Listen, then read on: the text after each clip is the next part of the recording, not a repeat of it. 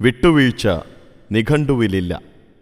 ഇരുപത് വയസ്സിനിളപ്പമുള്ള അനുജൻ തിമോത്തിയെ പിതാവിന്റെ സ്ഥാനത്തു നിന്നാണ് കെ പി പോൾ പരിപാലിച്ചത്. ബിസിനസ്സിലും അദ്ദേഹം തന്നെയായിരുന്നു തിമോത്തിയുടെ ഗുരു. ഞങ്ങൾ പന്ത്രണ്ട് മക്കളാണ്. അതിലേറ്റവും ഇളയ ആളാണ് ഞാൻ. ഏറ്റവും മൂത്തത് അങ്ങേരാണ്. ഞങ്ങൾ തമ്മിൽ ഇരുപത് വയസ്സിനടുത്ത് വ്യത്യാസമുണ്ട്. എനിക്ക് ഏഴ് വയസ്സുള്ളപ്പോഴാണ് അങ്ങേരെ വിവാഹിതനായത്. അദ്ദേഹവും ഭാര്യയും ഒരു മകനെപ്പോലെയാണ് എന്നെ വളർത്തിയത്. കുറച്ചു കാലം ഞങ്ങൾ മുംബൈയിൽ താമസിച്ചു. രണ്ടു വർഷം കഴിഞ്ഞ് ചേട്ടന്റെ ഭാര്യ ഒരു സർജറിയിൽ മരിച്ചു. ഞങ്ങൾ നാട്ടിൽ തിരിച്ചു വന്നു. പിന്നീട് ചേട്ടൻ ബോംബെക്ക് വന്നില്ല. ഞാൻ തിരിച്ചു പോവുകയും ചെയ്തു. അതുവരെയുള്ള കാലം വല്ലാത്ത ആത്മബന്ധത്തിന്റേതായിരുന്നു. ഒരു വർഷം കഴിഞ്ഞ് അദ്ദേഹം മറ്റൊരു വിവാഹം കഴിച്ചു. രണ്ടാം ഭാര്യയ്ക്ക് ആദ്യ ഭാര്യയെപ്പോലെ പുത്രനിർവിശേഷ വാത്സല്യമൊന്നും ഉണ്ടായില്ല. അത് സ്വാഭാവികം. അത് മനസ്സിലാക്കി ഞാനും അകന്നു നിന്നു. പക്ഷേ ചേട്ടന്റെ മനസ്സിൽ എന്നും സഹോദരങ്ങളോട് വലിയ സ്നേഹമായിരുന്നു. പൊതുവേ കർശന സ്വഭാവമുള്ള ആളായിരുന്നു ചേട്ടൻ. വിട്ടുവീഴ്ച എന്ന വാക്ക് ആ നിഘണ്ടുവിലില്ല. ഏത് കാര്യം ചെയ്താലും പൂർണമായും അതിൽ ശ്രദ്ധിച്ച് ചെയ്യുന്ന രീതിയായിരുന്നു. പലതവണ ആലോചിച്ച ശേഷമേ ഒരു തീരുമാനമെടുക്കൂ. തീരുമാനിച്ചു കഴിഞ്ഞാൽ വിചാരിക്കുന്ന കാര്യം എത്ര ബുദ്ധിമുട്ടിയും നടപ്പിലാക്കും. ബിസിനസ്സിൽ ഞാനും ചേട്ടനും ദീർഘകാലം ഒന്നിച്ചുണ്ടായിരുന്നു.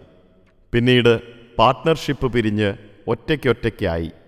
ചേട്ടന്റെ വളർച്ചയുടെ ആദ്യഘട്ടങ്ങളിലൊക്കെ ഞാൻ കൂടെയുണ്ടായിരുന്നു. അലക്ക് കമ്പനി കഴിഞ്ഞ് വൾക്കനൈസിങ്ങിലേക്ക് വരുന്ന സന്ദർഭം മുതൽ എനിക്ക് ഓർമ്മയുണ്ട്. അന്ന് തൃശൂർ മുനിസിപ്പൽ ഓഫീസ് റോഡിലുള്ള കെട്ടിടത്തിലാണ് വൾക്കനൈസിംഗ് നടത്തിയിരുന്നത്. അധിക കാലം അത് കൊണ്ടു നടന്നില്ല. പിന്നീട് ടയറുകളുടെ ബിസിനസ്സിലേക്ക് തിരിഞ്ഞു. മിലിറ്ററി വണ്ടി അന്യസംസ്ഥാനങ്ങളിൽ പോയി എടുത്തുകൊണ്ടുവന്ന് ടയർ വിൽക്കുകയായിരുന്നു തുടക്കത്തിൽ. പിന്നീട് മറ്റു പാർട്സുകൾക്കും ആവശ്യക്കാർ വന്നു. ഗിയർ ബോക്സ് ആക്സിലറേറ്റർ എന്നിങ്ങനെ പലതും വിൽക്കേണ്ടി വന്നു. അങ്ങനെ ഓരോന്നായി അഴിച്ചു വിൽക്കാൻ തുടങ്ങിയപ്പോൾ എല്ലാ സ്പെയർ പാർട്സുകളെക്കുറിച്ചും നമുക്ക് വ്യക്തമായ ധാരണയായി. ചില വണ്ടികളുടെ ബെയറിംഗ് പോയിട്ടുണ്ട്. ചിലതിന് ലോക്ക് കേട് സംഭവിച്ചിട്ടുണ്ട്. അപ്പോൾ വാങ്ങിയ വണ്ടികളുടെ പാർട്സിനെ ആശ്രയിച്ച് പൂർണമായും സ്പെയർ പാർട്സ് ബിസിനസ് ചെയ്യുക സാധ്യമല്ല. അപ്പോൾ വില കുറച്ച് ബൾക്കായി സാധനങ്ങൾ കിട്ടുന്ന ഇടങ്ങളിൽ പോയി ശേഖരിക്കണം എന്ന ചിന്ത വന്നു. ചെന്നൈയിൽ അത്തരം മാർക്കറ്റുകളുണ്ടെന്നറിഞ്ഞ് അങ്ങോട്ടു പോയി. മൗണ്ട് റോഡിൽ ചക്രപാണി ചെട്ടിയാർ നടത്തുന്ന മോഡേൺ ഓട്ടോമൊബൈൽസിൽ നിന്നായിരുന്നു തുടക്കത്തിൽ സ്റ്റോക്ക് എടുത്തിരുന്നത്. വേസ്റ്റ് ബിന്നിൽ നിന്ന് കാലിക്കൂടുകൾ പെറുക്കിയെടുത്ത് അതിലാണ് തുടക്കത്തിൽ സാധനങ്ങൾ ശേഖരിച്ചിരുന്നത്. അങ്ങനെ കച്ചവടം വലിയ തരക്കേടില്ലാതെ നീങ്ങുന്ന സന്ദർഭത്തിൽ തൃശൂരിൽ കച്ചവടം നടത്തിയിരുന്ന സ്ഥലം ഒഴിഞ്ഞുകൊടുക്കേണ്ടി വന്നു. മാത്രമല്ല കച്ചവടം വിപുലീകരിച്ച സ്ഥിതിക്ക് നമുക്ക് ആ സ്ഥലം മതിയാവുമായിരുന്നില്ല. അക്കാലത്ത് കേരളത്തിലെ നിരത്തുകളിൽ ഏറ്റവും കൂടുതലായി ഓടുന്ന വാഹനം അംബാസഡറാണ്. അംബാസഡറിന്റെ ടയർ ബിസിനസ് പോപ്പുലർ ആരംഭിച്ചു. പക്ഷേ കൂടുതൽ സ്റ്റോക്ക് വേണം. അത് കുറഞ്ഞ വിലയ്ക്ക് കിട്ടുകയും വേണം. എങ്കിലേ കച്ചവടം കൊണ്ട് ലാഭമുള്ളൂ. അതെവിടെ കിട്ടുമെന്ന് വ്യാപകമായ അന്വേഷണം നടത്തിയപ്പോൾ കൽക്കത്തയിലുണ്ടെന്നറിഞ്ഞു. അവിടെ വലിയ തോതിൽ സ്റ്റോക്കുണ്ട്. അത്രയും വില കുറച്ച് ആർക്കും സാധനം കൊടുക്കാൻ സാധിക്കില്ല. ഞങ്ങളൊരു സംഘം ആളുകൾ സ്റ്റോക്ക് നോക്കാനായി പോയി. ബൾക്ക് പർച്ചേസ് നടക്കുമെന്നും വില കുറച്ച് കിട്ടുമെന്നും ഉറപ്പായി. രണ്ടായിരം പീസിന് ഓർഡർ കൊടുത്തു.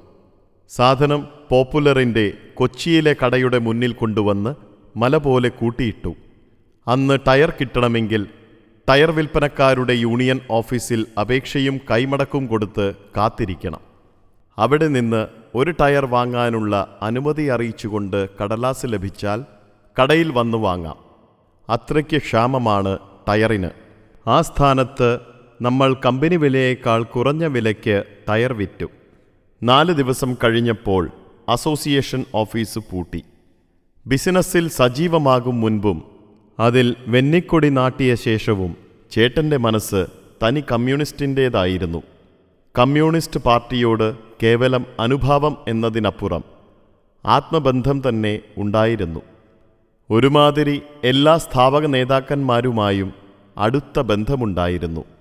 E M S A K G P Krishna Pillai C Janardhanan K K Warrier C Achutha Menon എന്നിവരുടെ പേരുകൾ കൃത്യമായി ഓർക്കുന്നു. എ കെ ജി വീട്ടിൽ വന്ന് ഒളിച്ചു താമസിച്ചിട്ടുണ്ട്. വീട്ടിലന്ന് ഒരു മുറിക്കുള്ളിലൂടെ കടന്ന് അകത്തേക്ക് പോകാവുന്ന മുറിയുണ്ട്. ഞങ്ങളുടെ അപ്പന്റെ കിടപ്പുമുറിയിലൂടെയാണ് അവിടേക്ക് പോകേണ്ടത്. ആ മുറിയിലാണ് എ കെ ജിയുടെ താമസം. അദ്ദേഹത്തിന് ഒരു ദിവസം അസുഖം പിടിപെട്ടു. പുറത്തിറങ്ങിയാൽ കമ്മ്യൂണിസ്റ്റുകാർ പിടിക്കപ്പെടുന്ന അക്കാലത്ത് ഡോക്ടറെ കാണിക്കാൻ പറ്റുമോ? നമ്മുടെ പരിചയവലയത്തിലുള്ള ഒരു ഡോക്ടറെ കണ്ട് കാര്യമറിയിച്ചു. അദ്ദേഹം വീട്ടിൽ വന്ന് പരിശോധിക്കാമെന്ന് സമ്മതിച്ചു. പക്ഷേ പകൽ സമയത്ത് കൊണ്ടുവന്നാൽ ആളുകളുടെ ശ്രദ്ധയിൽപ്പെടും. രാത്രികാലത്ത് ഡോക്ടർ വന്ന് എ കെ ജിയെ പരിശോധിച്ച് മരുന്നെഴുതി കൊടുത്ത് സ്ഥലം വിടും. അന്ന് പൈലേട്ടന് ടയർ കച്ചവടമുള്ള കാലമാണ്. അതിൽ വലിയ ടയറുകൾ സൂക്ഷിക്കുന്നത് വീട്ടിലെ ഈ രഹസ്യമുറിയിലാണ്. ടയറുകൾ കൂട്ടിയിട്ട് അതിനു മേലെ പായും തലയണയും വിരിച്ച് എ കെ ജിയെ അതിൽ കയറ്റി കിടത്തും. വീട് പരിശോധിക്കാനായി അന്നത്തെ പോലീസ് സൂപ്രണ്ട് സൈമൺ മാഞ്ഞൂരാനും സംഘവുമെത്തി. മുറി പുറത്തുനിന്നും പൂട്ടിയിട്ടുണ്ട്. പുറമേ നിന്ന് നോക്കിയാൽ അകത്താളുള്ളതായി തോന്നില്ല. ഇതെന്താ പൂട്ടിയിട്ടിരിക്കുന്നത്? എസ് പി ചോദിച്ചു. ഉപയോഗമില്ലാത്ത ചില സാധനങ്ങൾ വെച്ച് പൂട്ടിയതാണ്. ചേട്ടൻ വളരെ ഭവ്യതയോടെ പറഞ്ഞു. അയാൾക്ക് സംശയമൊന്നും തോന്നിയില്ല. മുറി തുറന്നു പരിശോധിക്കാതെ മടങ്ങി. സി. അച്യുതമേനോനും ചേട്ടനും തമ്മിലുള്ള ബന്ധം അതിലും തീവ്രമായിരുന്നു. ലേബർ ബ്രദർഹുഡിൽ അവർ ഒരുമിച്ച് പ്രവർത്തിച്ചിരുന്നു. പിന്നീട് മേനോൻ കമ്മ്യൂണിസ്റ്റ് പാർട്ടിയിൽ ചേർന്ന് സജീവ പ്രവർത്തകനായി. പാർട്ടി നിരോധിക്കപ്പെട്ട കാലത്ത് അദ്ദേഹവും ഞങ്ങളുടെ വീട്ടിൽ വന്ന് ഒളിച്ചു താമസിച്ചിരുന്നു. പിൽക്കാലത്ത് അദ്ദേഹം വലിയ നേതാവും മുഖ്യമന്ത്രിയുമായി. വിവാഹം കഴിഞ്ഞ സമയത്ത് അച്യുതമേനോനും ഭാര്യയ്ക്കും പഴയ ലേബർ ബ്രദർഹുഡുകാർ ഒത്തുചേർന്ന് ഒരു സ്നേഹവിരുന്നു നൽകി. ഞങ്ങളുടെ വീട്ടിൽ വച്ചായിരുന്നു അത്. ലേബർ ബ്രദർഹുഡ് ഒരർത്ഥത്തിൽ കമ്മ്യൂണിസ്റ്റ് പാർട്ടിയുടെ ആദിമ രൂപമാണെന്ന് പറയാം. ആയിരത്തി തൊള്ളായിരത്തി മുപ്പത്തി ഒൻപതിൽ പാർട്ടി ഔദ്യോഗികമായി നിലവിൽ വരുന്നതിന് എത്രയോ മുൻപ് ലേബർ ബ്രദർഹുഡ് സജീവമായിരുന്നു. അതിലെ അംഗങ്ങൾ പിന്നീട് പാർട്ടിയുടെ അമരക്കാരായി. വ്യക്തിപരമായ ചില കാരണങ്ങളാൽ ചേട്ടൻ ഇടയ്ക്ക് വെച്ച് സജീവ പാർട്ടി പ്രവർത്തനത്തിൽ നിന്നും വഴിപിരിഞ്ഞുപോയി. എന്നിരിക്കലും സാങ്കേതികമായും അടിസ്ഥാനപരമായും കേരളത്തിലെ കമ്മ്യൂണിസ്റ്റ് പ്രസ്ഥാനത്തിന്റെ സ്ഥാപക നേതാക്കളിൽ ഒരാളാണ് കെ പി പോൾ എന്ന് നിസ്സംശയം പറയാം.